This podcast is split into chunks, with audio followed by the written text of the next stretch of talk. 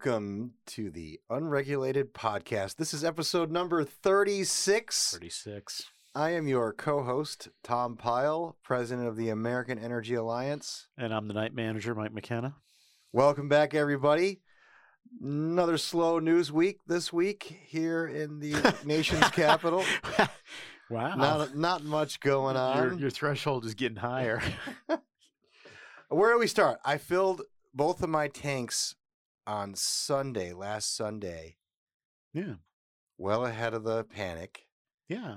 We were down to about a quarter tank last night in the Traverse. And so after I dropped the kids off to swimming, I went and found a place that was only selling premium at that point. Sure, they were they're out of regular. They're emptying out the So I had to pay a little bit more to uh, fill it up. But, uh, you know, in my area, we're doing okay. There's a few places that are out. Uh, but for the most part, I haven't been panicking. I know in Virginia, in some rural parts of Virginia, they're Yeah. they're complaining a little bit more about it. Yeah, So it's you know the the the outages are rolling northward along with the pipeline, right? Um, and I think Virginia at last count there were about 40 percent of the stations in Virginia were dry. Um, that was like two days ago.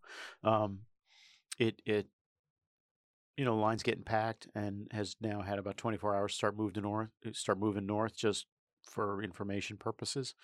Um, takes about three and a half days for the product to move from Houston to New York, right? To to actually Linden, New Jersey, is a terminal point. Um, obviously, it's going to take a little while longer to pack the line and move it along this time and fill terminals along the way. Um, but world should be back to normal by um, probably Thursday, Wednesday or Thursday next week. Everybody should have uh, plenty of gas. Uh, You know, two things about this that that's uh, there's a bunch of things. that yeah, there's a lot we're going to talk about. there's about. a with bu- this. well, we might as well talk about it now. Two yeah, two things strike me about it. Um, uh, first off, uh, part of the problem is is that gas stations were holding light storage, right, because of the um, decline in demand due to the pandemic, right? Actually, let me amend that. Due to the lockdown, um, gas stations instead of holding eight or ten days supply, were holding three days of supply. So um, it's one more knock-on effect of the lockdown, if you want to think about it that way. Then the other thing that strikes me, and we're never going to get this story, we're going to spend six months listening to members of Congress and members of the administration blather on about how the company should have done this and should have done that, and should have done the other thing. Because, you know, these guys all could run a complicated piece of energy infrastructure like a refined product pipeline. It is. America's It is. finest. It is a remarkable technological accomplishment to take this pipeline down and to bring it back and have basically what has been a 10 day hiccup in the process. And the company is going to get no credit for it, but they deserve a lot of credit. The folks who actually run the pipeline have done a really great Yes. job by themselves. Yep. By Here- themselves. here's the thing. The the I mean, don't get me wrong. The government is like giving speeches and talk to everybody, but Yeah, that's it, let's right? talk let's talk about a couple of those speeches. Uh, I want to play a clip here from Please, Secretary Jenny. please tell me here it's we a good go. one. Yeah. Tell us, uh, what is the feasibility of using rail cars to transport fuel into the affected areas? I know that's being looked at. Yeah, um, the DOT is looking at that, and so we'll have to wait till their analysis is done. Um, these these are not easy solutions because um, there may or may not be the right uh, rail cars. There may not or may not be the deep water ports available for the Jones Act to be able to respond. So this particular area of the country, there this is why we have um, doubled down on ensuring that there's an ability to truck uh, oil in, gas in, but it's it's uh, the pipe is the best way to go, and so that's why um, hopefully this company, uh, Colonial, will in fact uh, be able to restore operations by the end of the week, as they have said. Okay, there's about one thing that she said there that is is remotely accurate, and that is that the pipe is the best way to. Sure. Of The rest of it was just this rambling of like words and phrases. Here's what I'm noticing about Secretary Jenny. She just constructs sentences with words and phrases, but I don't think she actually under like No, understands what I- she's saying. I'm pretty confident a pipeline's the best way to move ions. I, So, I, so, and I'm not trying to knock her. It's just if you listen oh, to let that, me let me let me slow you down. I'm going to knock her right now. I'm going to tell you the one thing she said the day before that pipeline thing, which you know is it both an awesome lack of self awareness and a completely accurate statement that pipeline is in fact safest, fastest, best way to do this. Right. Day before, she talked about there might be gas shortages and gasoline shortages, and that people shouldn't hoard. And then right at the tail end of it, she kind of went snarky um, suburban Karen on us. She goes, of course, that wouldn't matter. It doesn't matter to EV drivers, EV owners. And yes, like, the, they've eked that I- phrase a- out a a- couple times. and I'm thinking to myself, for a major stockholder in Proterra to say that, somebody who's already tangled up in a conflict of interest problem, it's remarkable that you say that stuff and the press doesn't say, wait, wait, wait a minute. Wait, you want to talk about that? Let's talk about your elect. you know, Let's talk about your ownership in EV. Uh, There's nothing remarkable about the fact that the media isn't isn't doing any level of scrutiny whatsoever on any of these people, and for you to even Dream like about that. dream about that, I you know I, I hope I hope springs eternal in the Yeah. human heart. now uh, not to be un- undone on this issue. Uh, s- the transportation Oh, secretary Peter Paul made a couple of comments as well, and I'll play one of them for you. The fact that this run- one ransomware attack could take down roughly 45% of the East Coast's uh, fuel supply mean that we should be building additional pipelines going forward? Well, uh, in this case, this was a, an issue about how a, a cyber attack impacted uh, a pipeline that's there. Uh, I'm not sure it really speaks to the number or quantity of pipelines or their throughput. I do think it reminds us that we need to make sure that we have the most re- resilient and flexible infrastructure for the future, especially when it comes to something like energy. Uh, we've now had, uh, uh, you could argue, two major wake up call experiences uh, one in Texas and now one here, each with a different cause, but both reminding us about the work that we have to do as a country. Okay, that was even better. I, I Because just it was a total dodge on the I- question, do we need more pipelines? Because, of course, there's a particular person in the administration who unilaterally, with the stroke of a pen, canceled a pipeline, I- which didn't take as much effort, I'm sure, as the hackers uh, to do. it it And you know if you're a reporter you you must just want to follow up and say so is that a yes or a no? I mean it doesn't even matter. right. It, what is even better about it is he pointed out the two incidents texas and and That and houston the world will enjoy more frequently if the Biden administration is remotely successful in advancing their agenda on the climate issues. i don't think that's that's not right It Um, is right. everyone's going to get in their evs and drive away tom that the evs that jennifer granholm's firm's going to build they're going to and everyone's going to be happy they're going to be happy and we need to waive the jones act too So the bottom line here is the administration uh, would desperately would desperately like this issue to go away Sure, because it is exposing a lot. I mean, a lot of vulnerabilities in their little coalition that they put together to, uh, you know, uh, to, to advance their. it their turns out it turns out that the American public isn't wild about gas shortages. I mean, really, it's and, and you know, it, it's a shocker. The um, the other thing, the other reason they don't want to talk about this, and I want to get into this later. Um, this was not a bunch of criminals. This was not a bunch of hackers in Russia, right? This was a state actor. The depth and sophistication of the attack um, makes it pretty clear that it's a state operation, right? Um, and it's clear that, to me at least, it's exceedingly likely that it's the Russians acting specifically in response to Secretary Blinken's trip to Ukraine the week before. And the last thing in the world the administration wants to do is put themselves in a position where they have to do something. Right? So long as this is a bunch of hackers, they're just like, hey, it's a bunch of hackers, a company paid them money, you know, they're a bunch of pirates, and we left the company on our own, and eh, whatever. yeah. Um, and that was, by the way, Ann Neuberger, right, the um, deputy over at the National Security Council, that was her almost exact statement what I just gave you. She said, well, you know, when they were asked about, you know, should the company pay the money, she said, well, it's a private decision of company, you know, not really up to us. They should do what they want. you know, federal government abandoned this company, um, and abandon by proxy the citizens who rely on this company.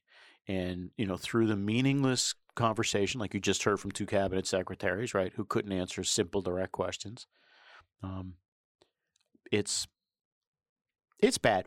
Eh, I, I'm going to take a victory lap right this second. May I? You, of course. Two weeks ago, I called peak Biden, and everybody laughed at me. Yeah, I we Peak Biden, gen- ladies and gentlemen, We're- have passed peak Biden. We are now on the downhill having- slide. He's definitely not having uh, a very good uh, run here. And I and will fight- I will the irony of visiting the Carters. Of course, man, that was peak Biden. I'm telling you, I will fight anybody who says that wasn't that, peak that Biden. will be for those who who it, who for those youngins who don't know uh, much about the Carter administration. You're going to hear a lot about it from us older gentlemen. You're not going to hear about it. You're going to live through it. You're going to live living through it. right now. I mean, I want to. I definitely want to. I think people have to understand that the media, as much as as the left, as much as the the anti sort of tr- everything Trump crowd, will it will pain them. We have not. This is not a coincidence. What's going on in the Middle East right now? No, of course not. Uh, This is not a coincidence. man. You're What's going on right now? you are like you are running down my list of things to talk about. Can I can I knit can I knit three things together that people Let- don't see I mean, together? we've got the three. I'm sure we're both mind melding here. So, so well, I- please I'm, go. I'm thinking about three things, right? One is we have a slow motion invasion of our southern border, right? Federal um, federal authorities in all their configurations, right, um, apprehended 178,000 people crossing the border in April. That's the largest number in two decades, right? Give you some sense of how big that is. Um, so we have that, right? Um, we have the colonial thing, which was, like I said, no doubt a state actor. Um, but even if it wasn't, it's a bunch of pirates and they sense weakness. And if it's a state actor, they sense weakness. They're like, I bet you we can do this. It's the single most important piece of energy infrastructure in the country.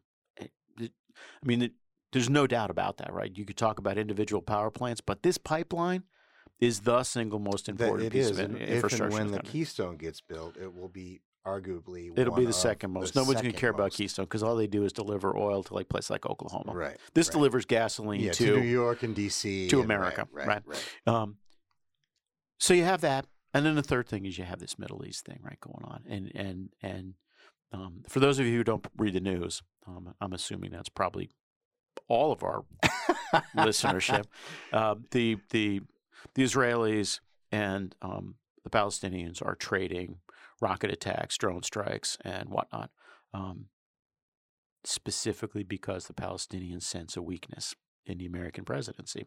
It's Chinese are watching, Iranians are watching, Russians are watching, and you know it's the same thing that we had during the Carter administration. If you project weakness, neighborhood bully's going to take your lunch money.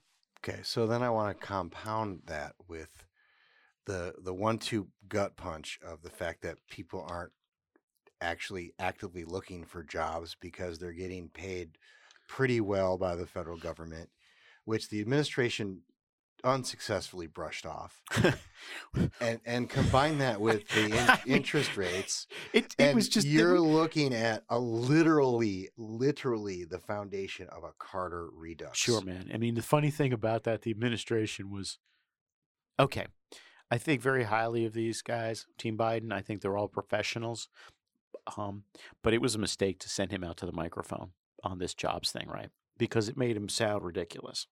Hey, our team has no evidence that you know the extended unemployment has anything to do with this. You're like, literally everyone over the age of 18 in this country knows what's going on. Everybody, you know, you look ridiculous. There was um, there was a writer, I wish I could remember who. Somebody wrote an editorial this week and they said, look, here's the thing. Staying focused is really good, right? The, the Biden guys are focused on we want to pass the infrastructure thing and we want to pass the American Families Act and we want to get these tax increases done.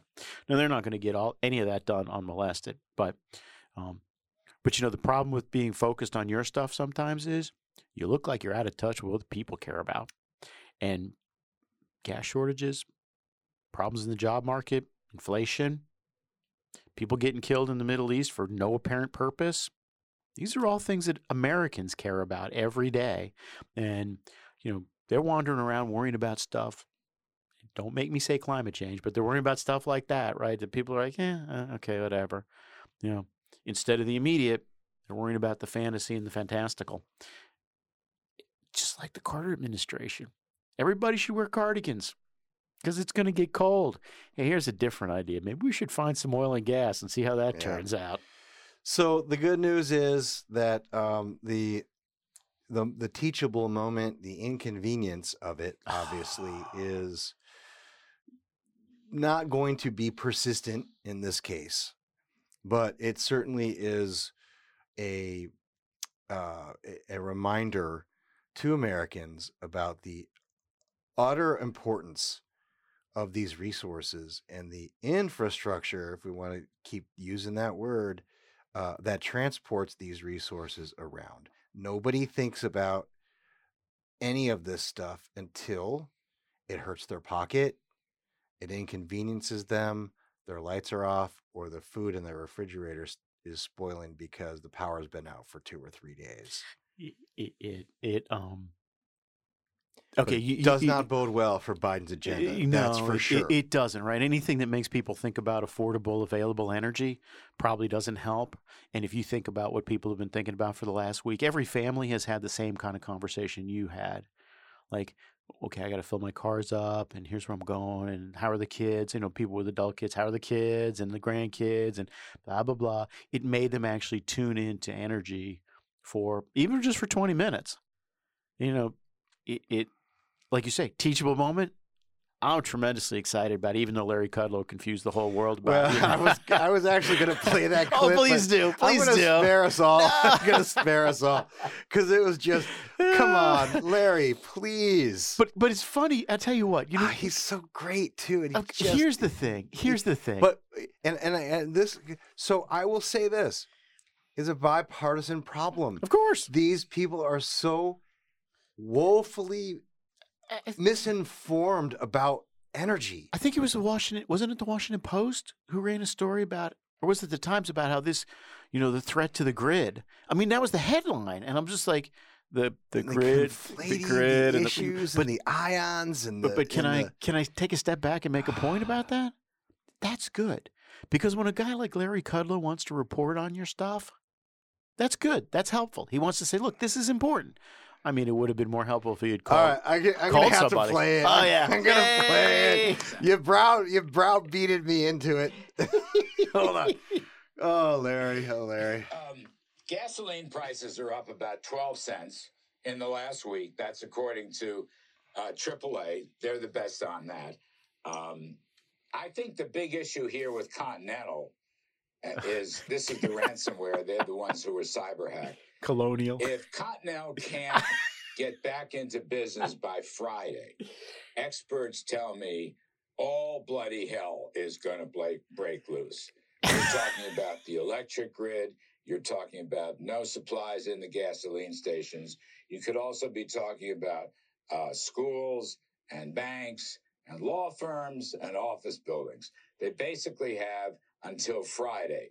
We don't know much from Colonial. It's kind of an old style uh, utility and pipeline country, and they ain't saying much.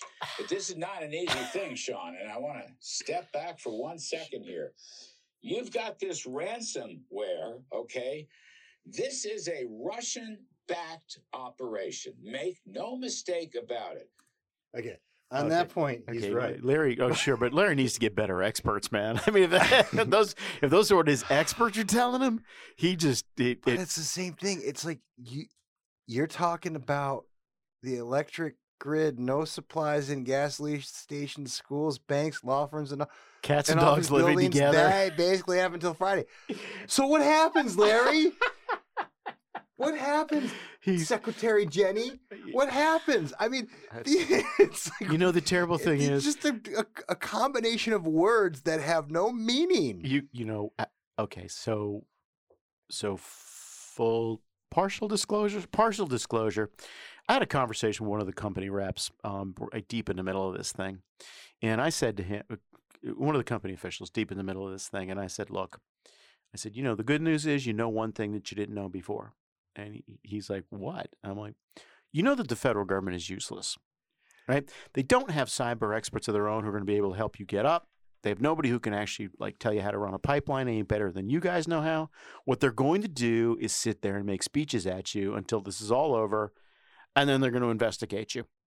And I didn't put it together until the Larry Kudlow thing that it's a bipartisan problem, right? Everybody just makes speeches, and nobody is capable of saying, you know, we're going to trust the guys who actually run the pipeline to figure out a way to make it run again. I think the, And- the last guy would have done that.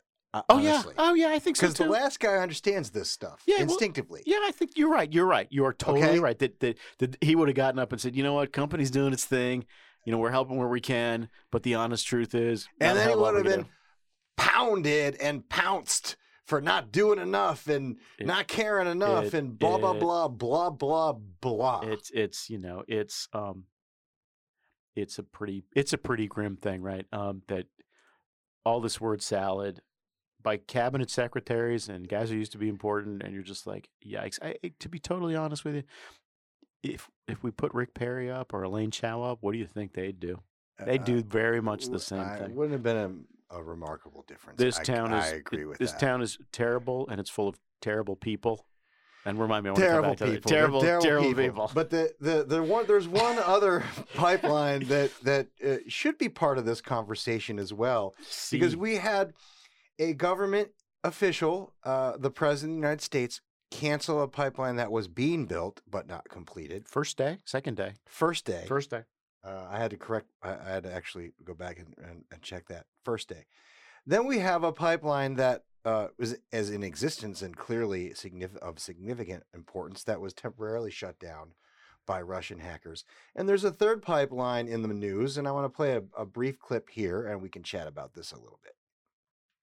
it makes sense to stop its use until we can bury it and basically in a more protected way under the Straits of Mackinac as opposed to along the surface the bottom. That's the head of U of M's Water Center, Jennifer Read, speaking about controversial Line 5, the center of a growing dispute between the Whitmer administration and the Canadian energy company Enbridge. Yesterday, Whitmer vowed to go after the company's profits from oil carried through that section of its pipeline, which travels through northern Wisconsin and Michigan to refineries in Ontario, if the company defies her order of shutting Line 5 down by today.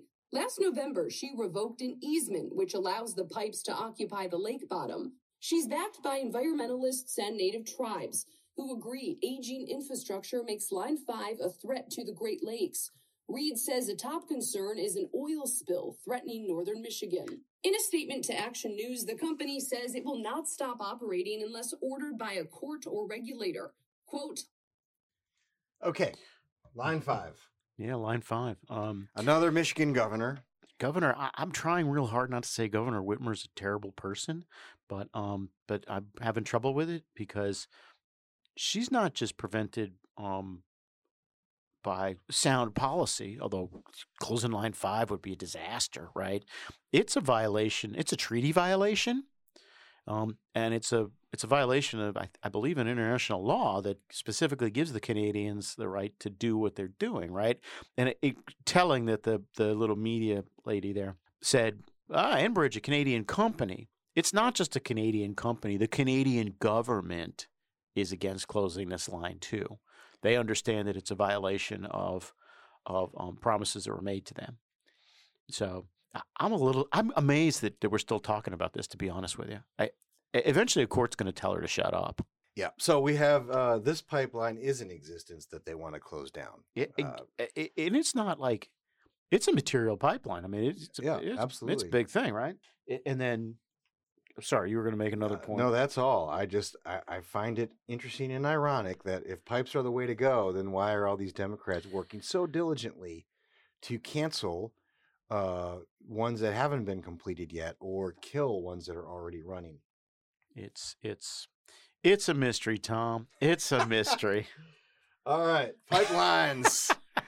Pipelines. since the, since the pipeline industry won't defend itself, we decided we're going to defend it right here on the Unregulated Podcast. yes, You're welcome. it seems to be a recurring theme, but that's okay. They'll get around eventually. There's some Some climate news. A couple of quick hits I'd like to share with with uh, our listeners. One from Rasmussen reports: Climate change. Liberal media viewers think we're doomed.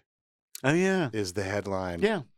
Most viewers of MSNBC and CNN believe climate change could doom mankind to extinction within 100 years. And viewers of those networks are also likely to overestimate the amount of global warming that has already occurred. I- Yeah, A I- new poll from uh, our friends at Heartland and Rasmussen finds that 54% of likely U.S. voters who say MSNBC is their favorite outlet and 53 of those who say CNN is their favorite believe that if global carbon dioxide emissions continue to increase at a rate comparable to what occurred during the past decades, humans would become completely or nearly extinct within 100 years due to climate change. By contrast, only 25% of Fox News viewers believe climate change could make humans extinct within 100 years.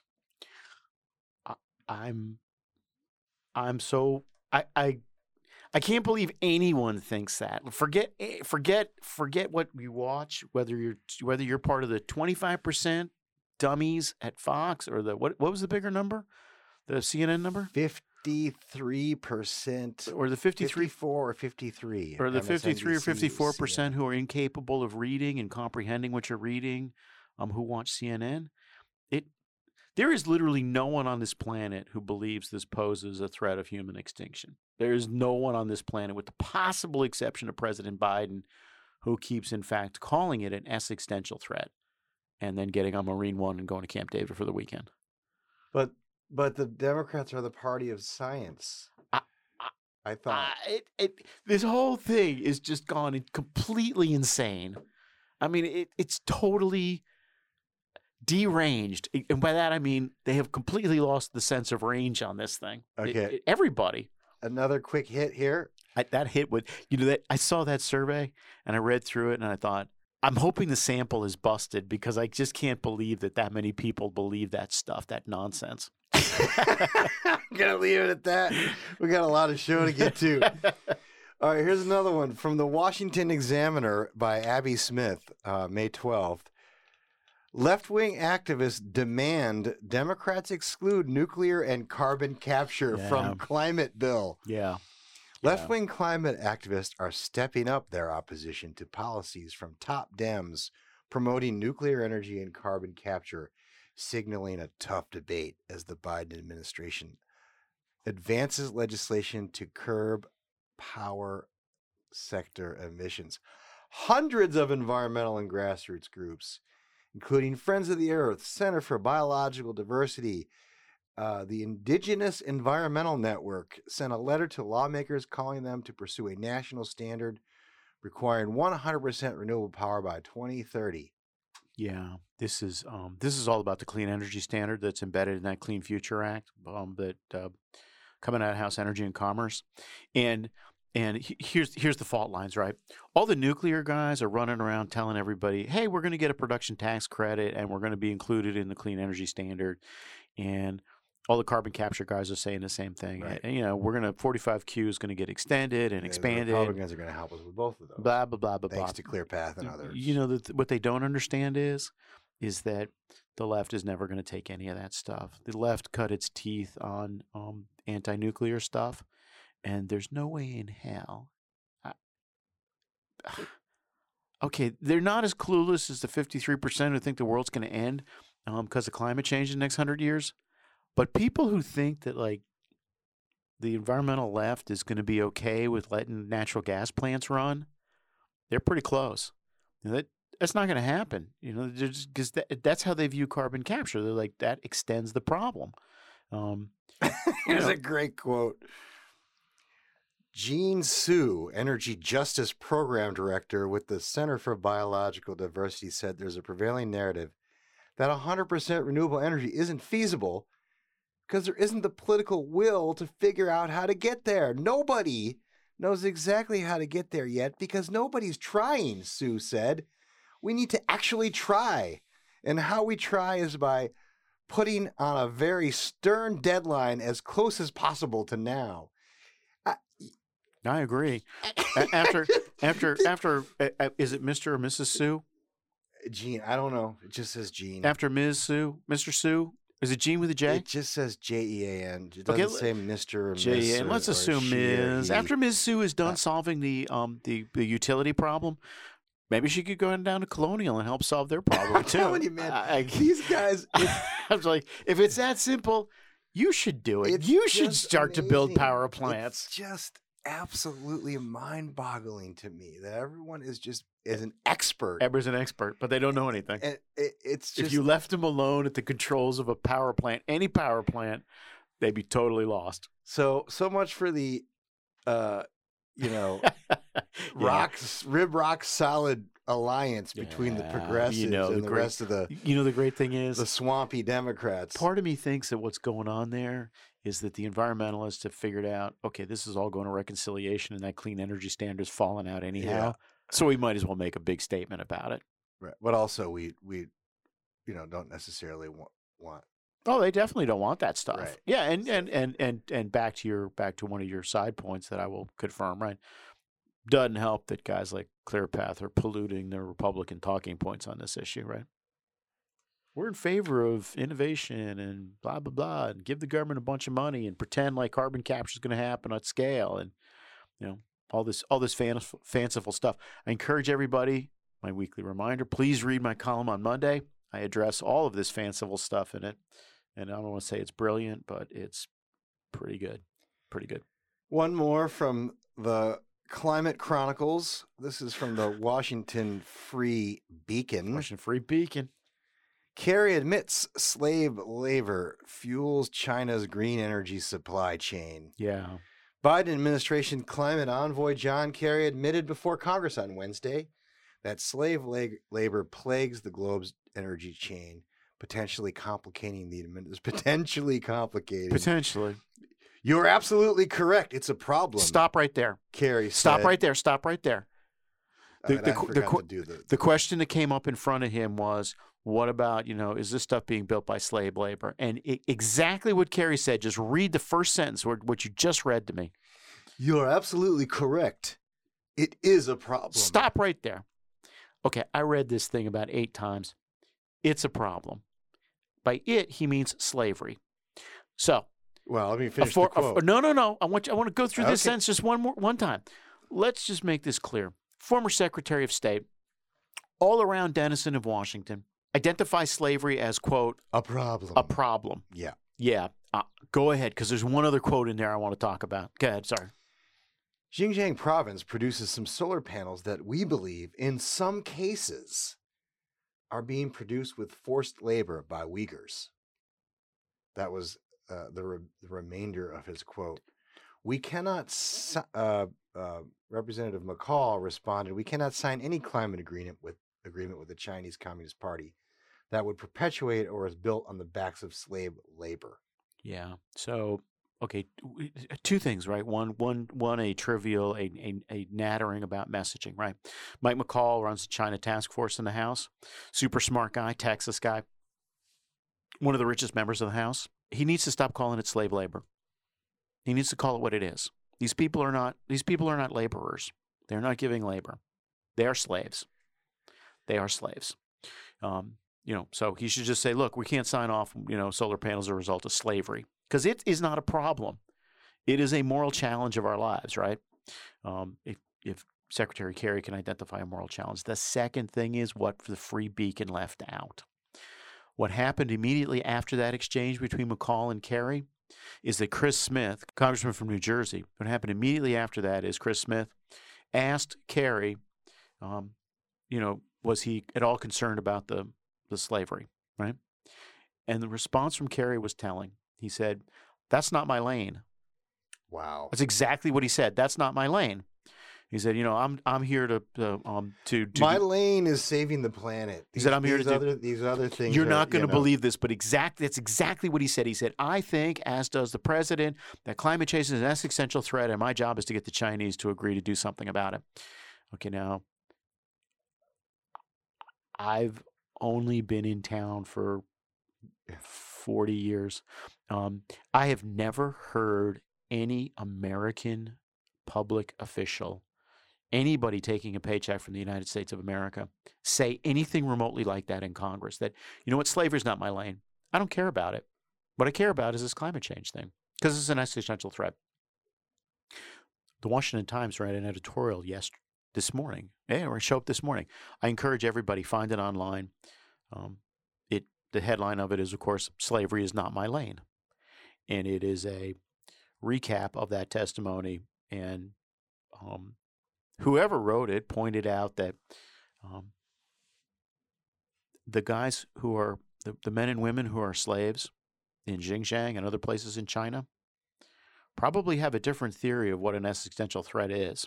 I guarantee you, climate is not at the top of their list. Yeah, well, this goes back to energy poverty as well. This goes back to people uh, who still can't, you know, you can't have vaccines if there's no refrigeration.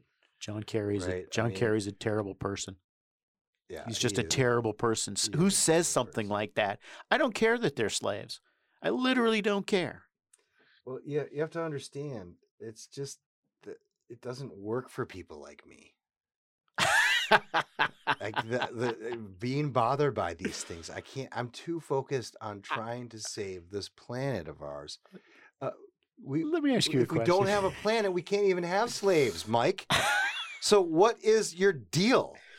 Let me ask you Just a question. chill This, this is a serious question. I hadn't thought about it till our conversation. Which is worse? The the the um the intellectually challenged word salad um providers like Secretary Granholm or Secretary Buttigieg, or the truly morally leprous ones like John Kerry? Who's the worst? it's pretty close, but clearly, John Kerry is a horrible person. Uh, There's just no getting around it. I'm, I, it, it, I still, two days on, I still can't Yeah. believe he said it. I'm just, I mean, and it wasn't like a one off and it wasn't like he didn't think about it. This is a guy who was like, been in the Senate for whatever, 12 years, run for president, been around Washington his whole life. You know, he was in the middle of a hearing, they were on topic. It wasn't like he got ambushed coming out of the men's room or he something. hasn't. It's not like he hasn't been doing this for a while either. It, it, So, um, I I must be I must be um I must be getting old because I'm just I it's shocking and it's shocking for me that no one's called for his resignation over it. I mean I can't believe no one in the Republican caucus. I guess they've been busy with you know tossing out Liz Cheney or yeah, I, whatever. was, I to- had to- her on to- my list. you know to to do actually what they should be doing. I had her on my list, uh, but I want to finish up this climate stuff Sorry, for go a ahead. minute. Go ahead. Last piece that I found was from the Wall Street Journal in the opinion section. Mark Mills. Oh, he's dynamite. Mark Mills, a friend of ours, a friend of the organization, um, brilliant guy. Biden's not so clean energy transition. The International Energy Agency exposes the hidden environmental costs and infeasibility of going green. IEA, world's preeminent source of energy information for governments, has entered the political debate over whether the U.S. should spend trillions of dollars to accelerate the ener- to accelerate the energy transition. Oh, by the way, if you enjoyed what happened in Texas, if you enjoyed what's been happening here in the in the Northeast over the last few days, you'll love the green energy transition. Um, the IEA's 287 page report released this month, The Role of Critical Minerals in Clean Energy Transition, is devastating to those ambitions. Yeah. Everybody should read that, by the way. The executive summary is like 15 pages. Quick read. Okay, couple quick highlights. The IEA finds that with a global energy transition like the one President Biden envisions, demand for key minerals such as lithium, graphite, nickel, and rare earth metals would explode, rising by 40 200%, 2500%, 1900%, and 700%, respectively, by 2040. The world doesn't have the capacity to meet such demand. As the IEA observes, albeit in cautious bureaucratese, there are no plans to fund and build the necessary mines and refineries. The supply of ETMs is entirely aspirational, and if it were pursued at the quantities dictated by the goals of the energy transition, the world would face daunting environmental, economic, and social challenges along with geopolitical risks. the IEA thing. That's a great report, and Mills does a good job summarizing it, right? Like always. Like Yeah. so we're gonna put the that guy. Mills's piece in there, and then there are links to the IEA stuff from there. So, uh, okay, so got to talk a little. Got to talk a little, just a little bit of COVID, just a little. Just Oh, a I want to talk a little bit about COVID. Oh, okay, all right. Usually you you're first? like, yeah. And uh, I did. we actually have news on COVID. All right, I got a couple. I got a couple clips from the Fauci hearing.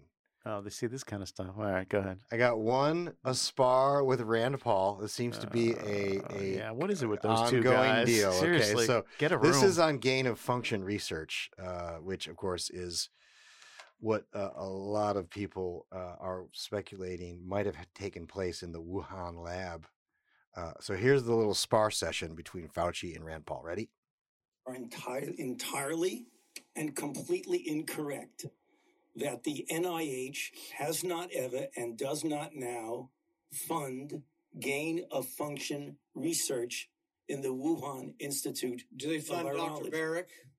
We do not fund. Do you fund gain- Dr. Baric's gain of function research? D- Dr. Baric does not doing gain of function research, and if it is, it's according to the guidelines, and it is being conducted in North Carolina. You don't think in inserting a China. bat virus spike protein that he got from the Wuhan Institute into the SARS virus is gain of function? That is you would not- be in the minority because at least 200 scientists have signed a statement from the Cambridge Yeah. Working Group saying that it is gain of function. Well, it is not. And if you look at the grant and you look at the uh, progress reports, it is not gain of function, despite the fact that people tweet that. So they do you still about it. support sending money to the Wuhan Virology Institute? We do not send money now to the, the Wuhan uh, Do you virology. support Institute. sending money? We did under your tutelage. We were sending it through EcoHealth. It was a sub agency and a sub grant. Do you support that the money from NIH that was going to the Wuhan Institute? Let me explain to you why that was done. The SARS CoV 1 originated in bats in China. It would have been irresponsible of us if we did not investigate the bat viruses and the serology to see who might have been Or, or perhaps it would be responsible to send it to the Chinese government that we may not be able to trust with this uh, knowledge and with this uh, incredibly dangerous viruses. Government scientists like yourself who favor gain of function research. I don't favor gain of function research in China. You are arose saying things that are not correct. Ah, this is an, uh, this has been a, an ongoing battle. I wonder why they keep putting these two together on a on a on a panel. Like, with, it's it's just what a, stop bringing them up. seriously.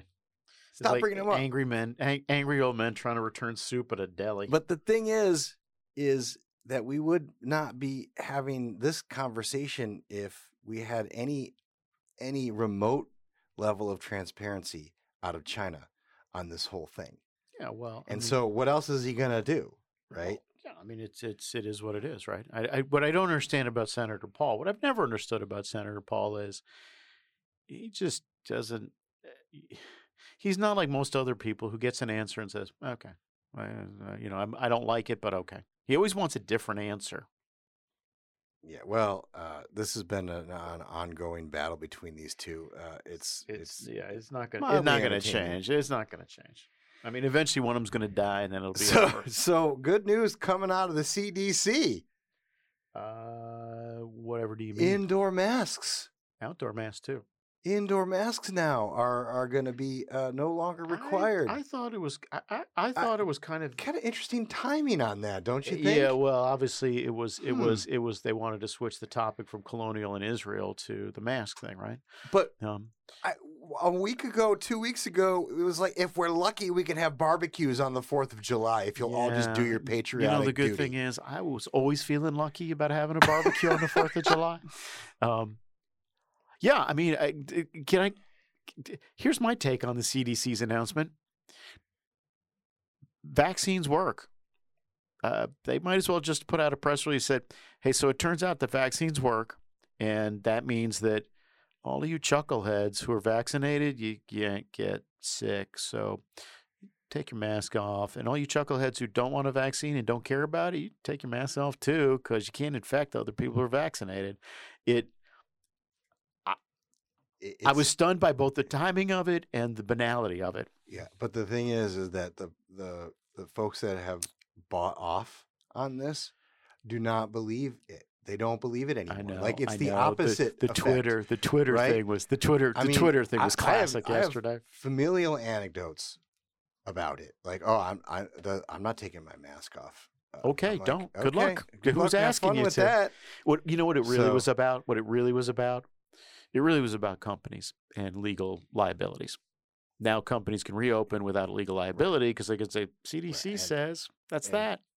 McConnell doesn't need his liability anymore. Yeah, right. Which was the quote unquote hold, you know, sticky point. Uh, uh, right.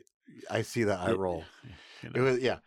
It- Um, it- know, so- anytime anybody's, yeah, we're going to get liability protection. You're like, it- in what planet are we going to get? So one more res- one more response from Fauci from the hearing uh, on the prospect of, of returning to normalcy. Yeah, brother. Just a real quick, quick, uh, quick one here. Here we go. I'd say even if you live alone, I would wear a mask in the house, especially in the shower, because frankly, droplets can make the way through the drain and come up through somebody else's toilet, infecting them with COVID through the anus.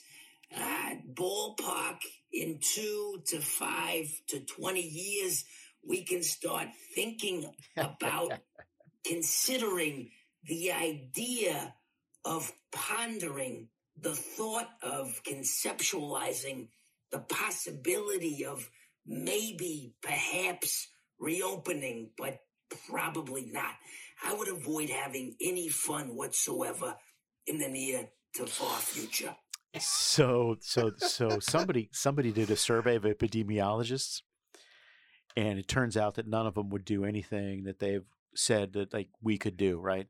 So it turns out epidemiologists, not surprisingly, are much more conservative than um, other human beings, and even more conservative than their own advice to people. And I thought that's tremendously interesting. Um, the other thing that struck me is now that this thing is over, right? And that that's essentially what the CDC announcement was. This thing's over. Um, um, because now nobody can really legally, you know, there's no legal basis anymore for mask mandates or for businesses to require you to wear masks. I mean, it'll take 30 days to wind down, but it's gonna be it's over. Um, I'm very interested to see. There was a story in the New York Times about now comes the cancer wave because everyone who hasn't been to a doctor in the last 15 months get cancer diagnosis is going to show up and um, show up and be, and be prematurely uh, have premature mortality across a range of, of outcomes right? And i've always said this i want a five year rolling average. Five years down the road i want to see what our rolling average of of um, deaths are from all causes. I'm willing to bet you that the five year average that includes 19 20 and 21 is no different than the previous five year average or the following five year average. Um, because all we've done is move deaths from one category to another. And that's a that's a terrible thing to say. And it's a terrible answer because what it means is the lockdowns were essentially pointless and may have been deleterious. And that's can't say that yet, but we're going to ultimately have to say it. And that's a statistic that's, you know, it's a macro statistic. Nobody's going to be able to fidget with it. It's just here's our all cause deaths. Same, same, same across five, five, and five. Yeah, one thing that uh, I'll just add to that is that um, I don't think that will.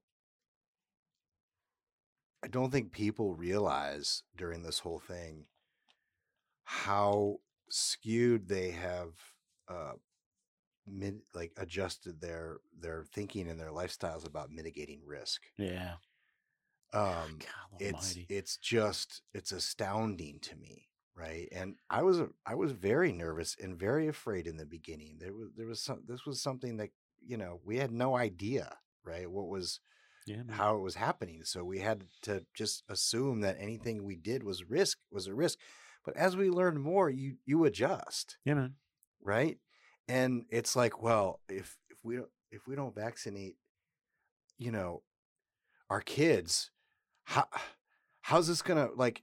How how are they gonna be able to? I mean, what if they transfer it to you know somebody else and this and that, and well they'll have, still have to wear masks and da- da- da-. I'm like, if you drive if you drive them to an activity, you're assuming a risk. You don't even think twice about that. That's right. That's right. and that's what's that that is what has skewed this whole this whole thing. It's it's turned it's created a really strange Right. phenomenon. What worries me, what worries me about it, like I said, I, I think I think what we're going to find is all cause deaths are the same across five years. Um, you know what worries me is that we're going to have some pop, portion of the population that's going to be terrified for the rest of their lives. And I don't know whether it's two percent or ten percent or fifteen percent, but they're always going to wear masks and they're never going to want to shake hands and they're never going to want to go to work and they're never going to go to movie theaters. Um, You're gonna have a percentage within that percentage who uses that as an excuse. To, Yeah, I to, know, to do you to know, not do all of those. I'm things. okay. Look, I'm I'm I'm partly sociopathic myself, so I'm perfectly comfortable with that. Um, but this thing has has um, driven some people towards that, and that's unfortunate, right? And and I think every family, not my family, but most families have people that you know they're going to say, "Oh yeah, you know, Aunt, Aunt Susie's never coming back to a family reunion." And of course, in my family, Don't say it. their their outcomes Don't say it. might be better if Aunt Susie didn't come back to the family reunion, but no, everyone's going to show up. All right. Do you want to talk Liz Cheney or what? Yeah, sure, why not? Okay. What the hell? We we we've insulted The- everybody else. Let's go to that. the the House uh, Republicans ousted Liz Cheney from the purge. Tom. She purged, purged. She purged. ousted She's been sent sent to Siberia. Purged. uh, from the quote unquote leadership uh, as the head of the Republican Study Committee. Conference. Oh, the House, House Republican Conference. Sorry, charged- I- charged I, of I messaging. get, I get, I get confused. Pay attention, would you please? Yeah. Um, to be replaced by somebody to be named later. Uh, Oh, no, no, they voted this morning. It's Elise Stefanik. They voted Oh, this morning for this morning? Stefanik, and it was about 135 to 50, I think. Okay, so so uh, we talked a little bit about the. Pro- I'm I'm trying to use a delicate word here. The madness of Kevin McCarthy. So Dithering, I think, is a What- good what- word. Why now? why now? Why so long? Why didn't you just cut the cord early on? Yeah, Uh, I, I you think know, I think they had the, the yeah. you know Yeah, let's let's put the most let's put the most pop positive spin on it and say two months ago when they had the first vote, right? There was there was a a, a solid argument that you know she wasn't wrong, you know that that the president may have um, been guilty of something, right? Um, and, it's still a possibility, right? The thing is, is that in the intervening two months, she hasn't shut up about it. She just keeps talking about it. Now, the interesting thing in the media is they keep saying she's getting purged because she she lost her leadership post because she I gotta stop using the word purge. She lost her leadership post because she believes the president was partially responsible for January sixth. That is not why she lost her leadership post. She lost her leadership post because she was incapable of delivering the messages that the Republicans needed and wanted delivered, mostly which focused on what a train wreck the Biden administration is becoming, right? Um, if your messaging person can't do the job, you usually hire another messaging person. Um, and that's what happened here.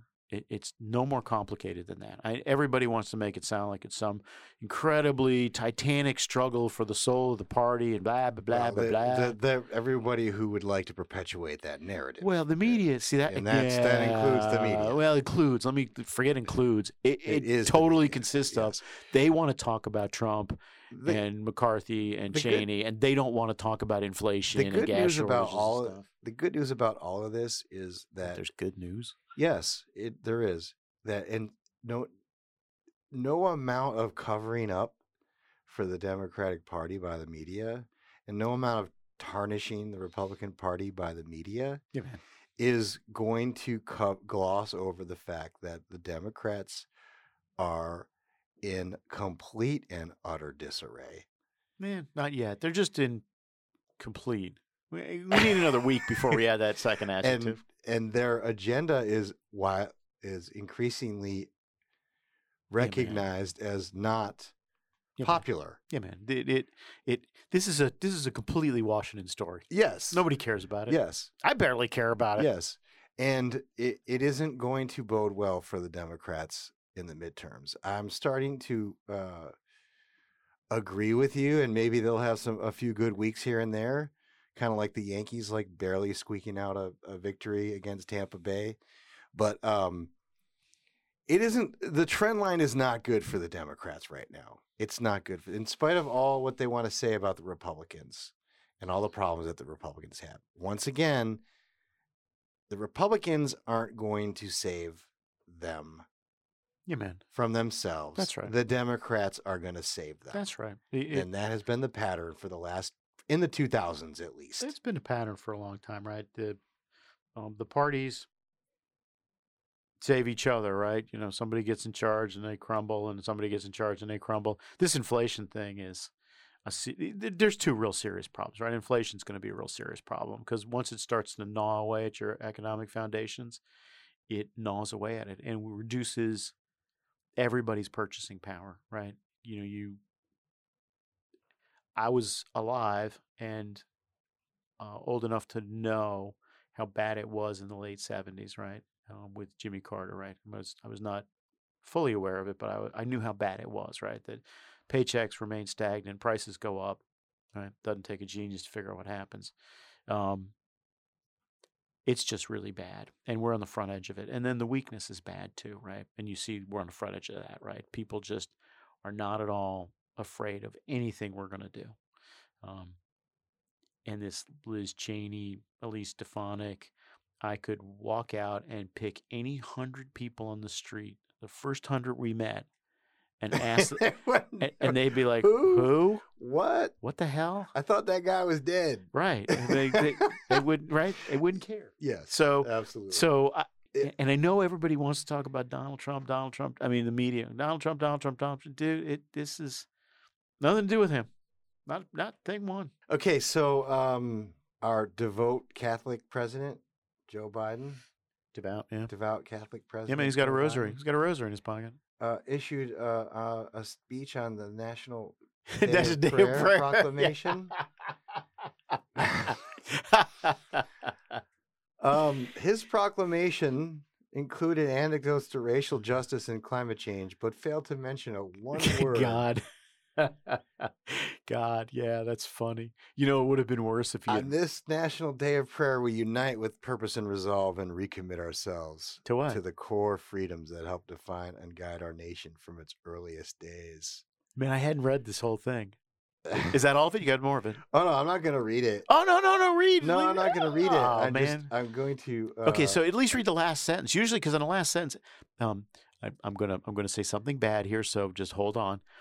As someone who's written these things, usually the last sentence is a is a knit up and, and restatement of the okay, thing. we, I can you know, going. but- therefore we call upon God, um, you know, and our our Almighty Father to protect no, and preserve no, these United I States. mean, I'll I'll throw in the I'll throw in the, from the WhiteHouse.gov. It, it, there's not one.